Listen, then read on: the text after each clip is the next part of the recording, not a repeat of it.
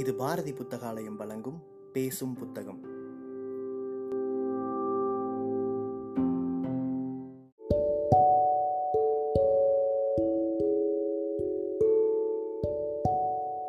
Book day இணையதளத்தின் மூலமாக முன்னெடுக்கப்படும் வாசகர்களுக்கான வாசிப்பு போட்டியில் தேர்வான சிறுகதையை கேட்க இருக்கிறீர்கள். வணக்கம். பாரதி புத்தகாலயம் ஒருங்கிணைக்கும் பேசும் புத்தகம் நிகழ்விற்கு பிரபஞ்சனின் ஒரு சிறுகதையை வாசிப்பது லக்ஷ்மி ரவி. கதையின் தலைப்பு மரி என்கிற ஆட்டுக்குட்டி. வாங்க கதைக்கு போகலாம். தமிழ் சார் இந்த அற்புத மரிக்கு டிசி கொடுத்து அனுப்பிடலான்னு யோசிக்கிறேன் என்றால் எச்சம். எந்த அற்புத மரி என்றேன் நான். இந்த ஸ்கூலில் தொள்ளாயிரத்தி தொண்ணூத்தெட்டு அற்புத மரி இருக்காளா என்ன? எந்த அற்புத மரிங்கிறீர்? அதான் அந்த பத்தாம் வகுப்பு அற்புத மரி. தினத்தாளை மடுத்து வைத்துவிட்டு அந்த அற்புதமரியின் முகத்தை மனதுக்குள் கொண்டு வர முயற்சித்தேன். வந்துவிட்டாள்.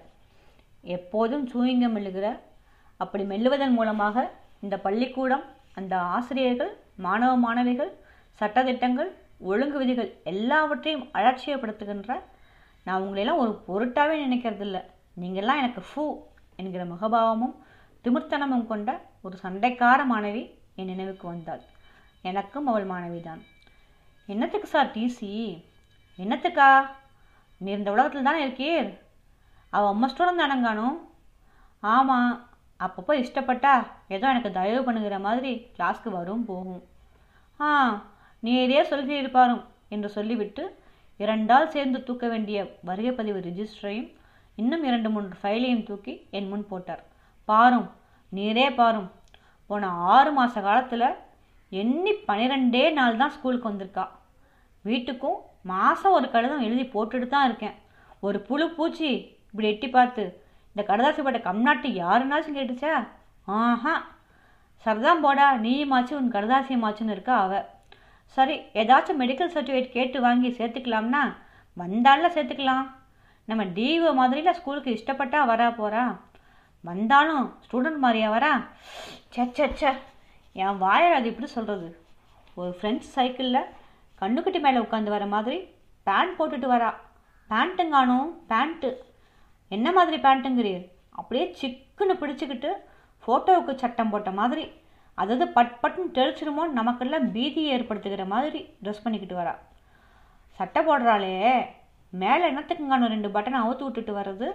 அது மேலே சீயாம்பாம்பு மாதிரி ஒரு செயின் காத்தாடி வாழ் மாதிரி அது அங்கிட்டும் இங்கிட்டும் வளைஞ்சி வளைஞ்சி ஆடுறது. கூட இத்தனை பசங்க படிக்கிறாங்களேன்னு கொஞ்சமாச்சும் உடம்புல வைக்க வேணாம். இந்த இளவெடுத்த ஸ்கூலில் ஒரு யூனிஃபார்ம் ஒரு ஒழுங்கு ஒரு மண்டாங்கட்டி ஒரு திருக்குழந்தை ஒன்றும் கிடையாது. எனக்கு தெரியுங்கானோ நீர் அதையெல்லாம் ரசிச்சிருப்பீர். சார் ஓய் சும்மா இருங்கானோ நாற்பது வருஷம் இதில் குப்பை கொட்டியாச்சு. ஐ நோ ஹியூமன் சைக்காலஜி எனக்கு மனோதத்துவம் தெரியும்ப்பா உனக்கு வயசு என்ன? இருபத்தொம்போது சார். எனக்கு சர்வீஸே நாற்பது வருஷம். பேண்ட் சட்டையெல்லாம் போடக்கூடாதுன்னு விதி ஒன்று நம்ம ஸ்கூலில் இல்லையே சார் அதுக்காக அவுத்து போட்டுட்டு போகலான்னு விதி இருக்கா என்ன? வயசு பதினெட்டாவதுங்கான அவளுக்கு. கோட் அடிச்சு கோட் அடிச்சு இப்போ தான் டென்த்துக்கு வந்திருக்கா. எங்கள் காலத்தில் பதினெட்டு வயசில் இடுப்பில் ஒன்று தோளில் ஒன்று இருக்கும். போதா குறைக்கு மாங்காயை கடிச்சிட்ருப்பாளுங்க போன வாட்டி அதான் போன மாதத்தில் ஒரு நாள் போனால் போகுது நம்ம மேலே இறக்கப்பட்டு ஸ்கூலுக்கு வந்தாலே. அப்போது அந்த ஒரு நாளில் ஆறு மணி நேரத்துக்குள்ளார ஹார்ட்லி சிக்ஸ் ஹவர்ஸ் என்னென்ன பண்ணியிருக்கா தெரியுமா? யாரோ நாலு தலித் நீங்களாம் ரொம்ப கௌரவமாக சொல்லிப்பேலே ஃப்ரெண்ட்ஸ் அப்படின்னு. நாலு தலித் ஸ்கூல் வாசலில் சிரித்து பேசிட்டு இருந்திருக்கா. நம்ம ஹிஸ்ட்ரி மகாதேவன் இருக்கே அது ஒரு அஷடு நம்ம ஸ்கூல் வாசலில் நம்ம ஸ்டூடெண்ட் இப்படி மிஸ்பிஹேவ் பண்ணுறாளேன்னு அவகிட்ட போய் இப்படிலாம் பண்ணக்கூடாது அற்புத மாதிரி உள்ளவான்னு கூப்பிட்ருக்கான் அதுக்கு அவன் என்ன சொன்னா தெரியுமா? சொல்லுங்கள் சார் உங்களுக்கு பொறாமையாக இருக்கா சார் கேட்டுக்கா. அந்த பசங்களை முன்னாடி வச்சுக்கிட்டு. மனுஷன் கண்ணால் ஜலம் விட்டுண்டு எங்கிட்ட சொல்லி அழுதார். இந்த ஸ்கூல் கேம்பஸுக்குள்ளே நடக்கிறதுக்கு தான் நீங்கள் பொறுப்பு. வெளியில் நடக்கிற விவகாரத்துக்கெல்லாம் நீங்கள் என்னை கட்டுப்படுத்த முடியாது சார். மூஞ்சில் அடித்த மாதிரி சொல்லியிருக்கா. யார்கிட்ட? நம்ம நரசிம்மன் கிட்ட. எச்சமுக்கு முகம் சிவந்து மூக்கு விடைத்தது. இந்த அநியாயம் இத்தோடு போகலை. சாயங்காலம் பிடி மாஸ்டர்கிட்ட சண்டை போட்டிருக்கா. அவன் இப்படி பண்ணப்படாது. இப்படி விளையணும். இப்படி கையை வச்சுக்கணும் நம்மளை தொட்டு சொல்லி கொடுத்துருக்கான். தொட்டவன் எச பசங்க எங்கேயோ தொட்டுட்டான் போல் இருக்கு இவன் என்ன கேட்டிருக்கா தெரியுமா? என்ன? தொட்டு பேசாதீங்கன்னு சொல்லியிருப்பா. மனுஷ ஜாதின்னு அப்படிதானே சொல்லியிருக்கணும். இவன் என்ன சொன்னா தெரியுமா? எச்சம் தலையை கையில் தாங்கி பிடித்து கொண்டார். அவர் முகம் வேர்த்து விட்டிருந்தது. சார் நீங்கள் உங்கள் பொண்டாட்டியோடலாம் படுக்கிறது இல்லையான்னு கேட்டுட்டா. பாவம் நம்ம பிடி பத்மநாபன். லீவ் போட்டுட்டு போயே போயிட்டான். முடியாதுப்பா முடியாது. நானும் நாலு பெத்தவன். இந்த ராட்சச ஜென்மங்களையெல்லாம் வச்சுக்கிட்டு ரத்த கொதிப்பை வாங்கிட்டு அல்லாட முடியாது. அந்த கழுதையை தொலைச்சி தலை முடிக்கிட வேண்டியது தான் இப்போ போய் டிசி கொடுத்தா அவள் எஸ்எஸ்எல்சி எழுத முடியாது சார் அவள் வாழ்க்கையே வீணாக போயிடும். அந்த கழுதைக்கே அதை பற்றி கவலை இல்லை. உமக்கு எதுக்கு? நமக்கு எதுக்கு என்று என்னால் இருந்துவிட முடியாது.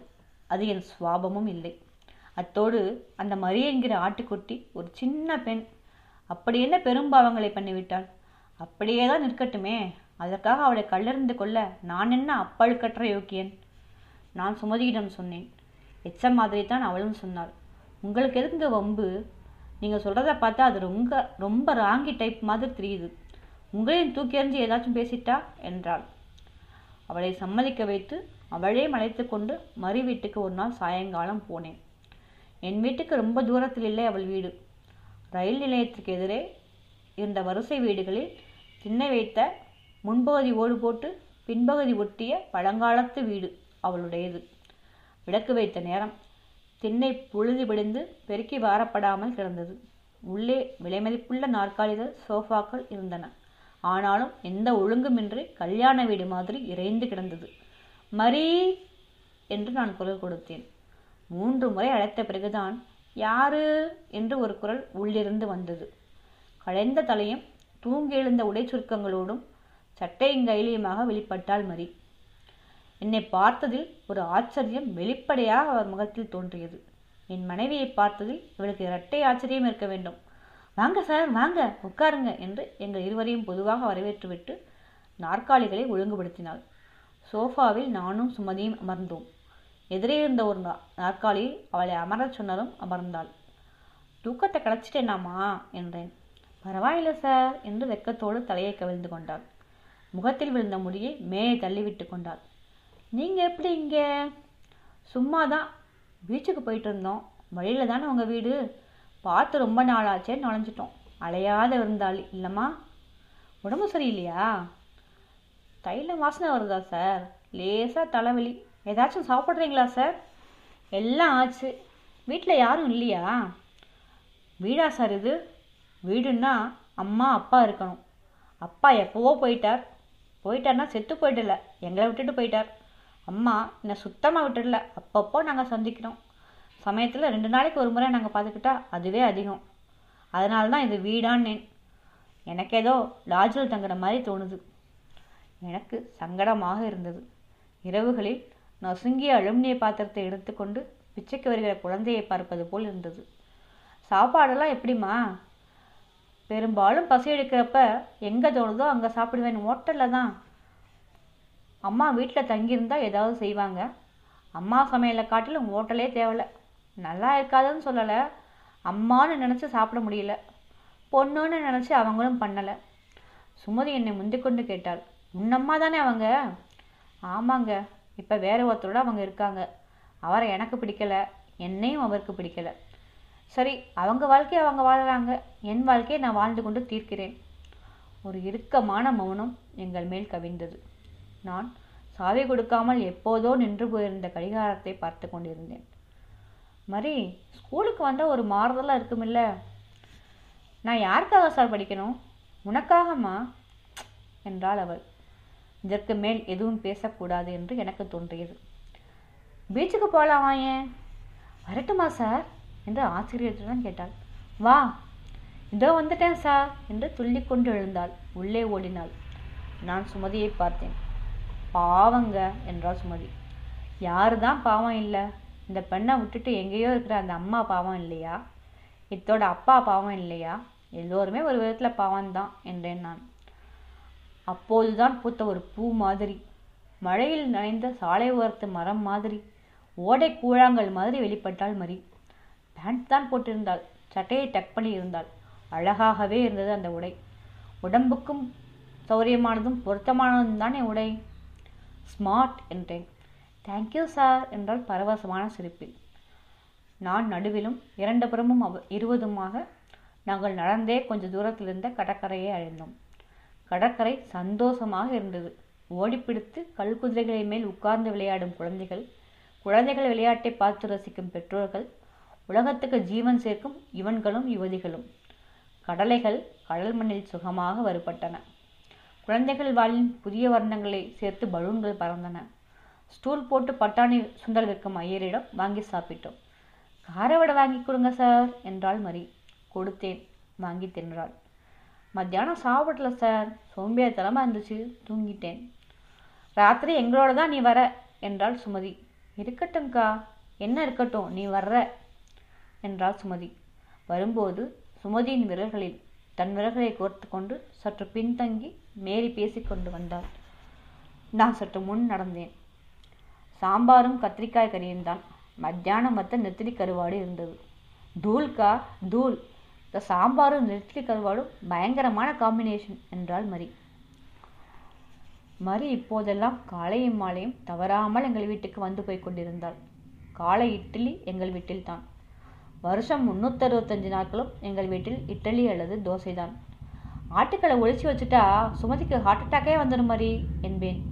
மரி விழுந்து புரண்டு சிரிப்பாள். சாயங்காலங்களில் எங்கள் வீட்டில் தான் அந்த அந்த பெண்ணின் வாழ்க்கை கழிந்தது.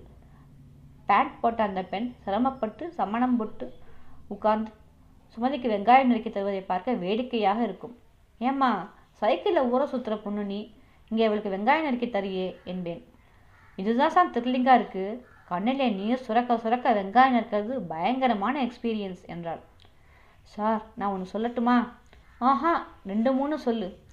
சீரியஸாக கேட்குறேன் சார். நான் இங்கே வந்து போகிறதுல உங்களுக்கு தொந்தரவு இல்லையே சார்.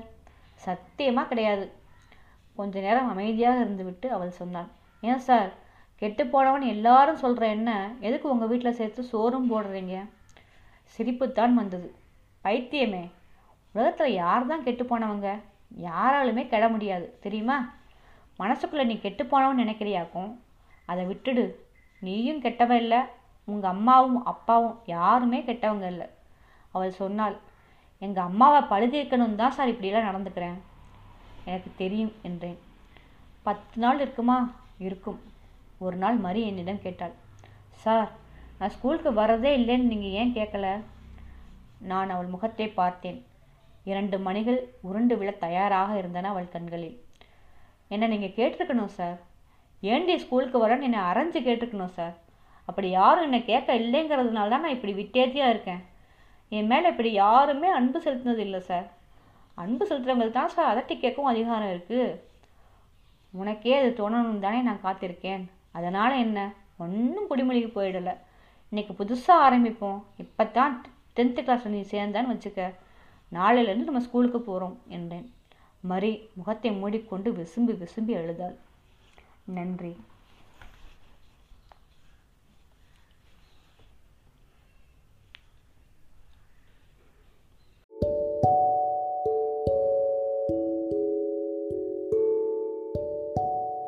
சிறுகதையை கேட்ட வாசகர்கள் தங்களுடைய கருத்துக்களை மறக்காமல் அனுப்பி வைங்க. புக் டே இணையதளம் மூலமாகவோ அல்லது நாங்கள் கொடுத்துருக்கிற வாட்ஸ்அப் எண் மூலமாகவோ அல்லது எங்களுடைய சமூக வலைத்தள பக்கங்களின் மூலமாகவோ உங்கள் கருத்துக்களை மறக்காமல் தெரிவிங்க. கருத்துக்களின் அடிப்படையில் தேர்வாகும் சிறந்த வாசிப்புக்கு பரிசளிக்கப்படும்.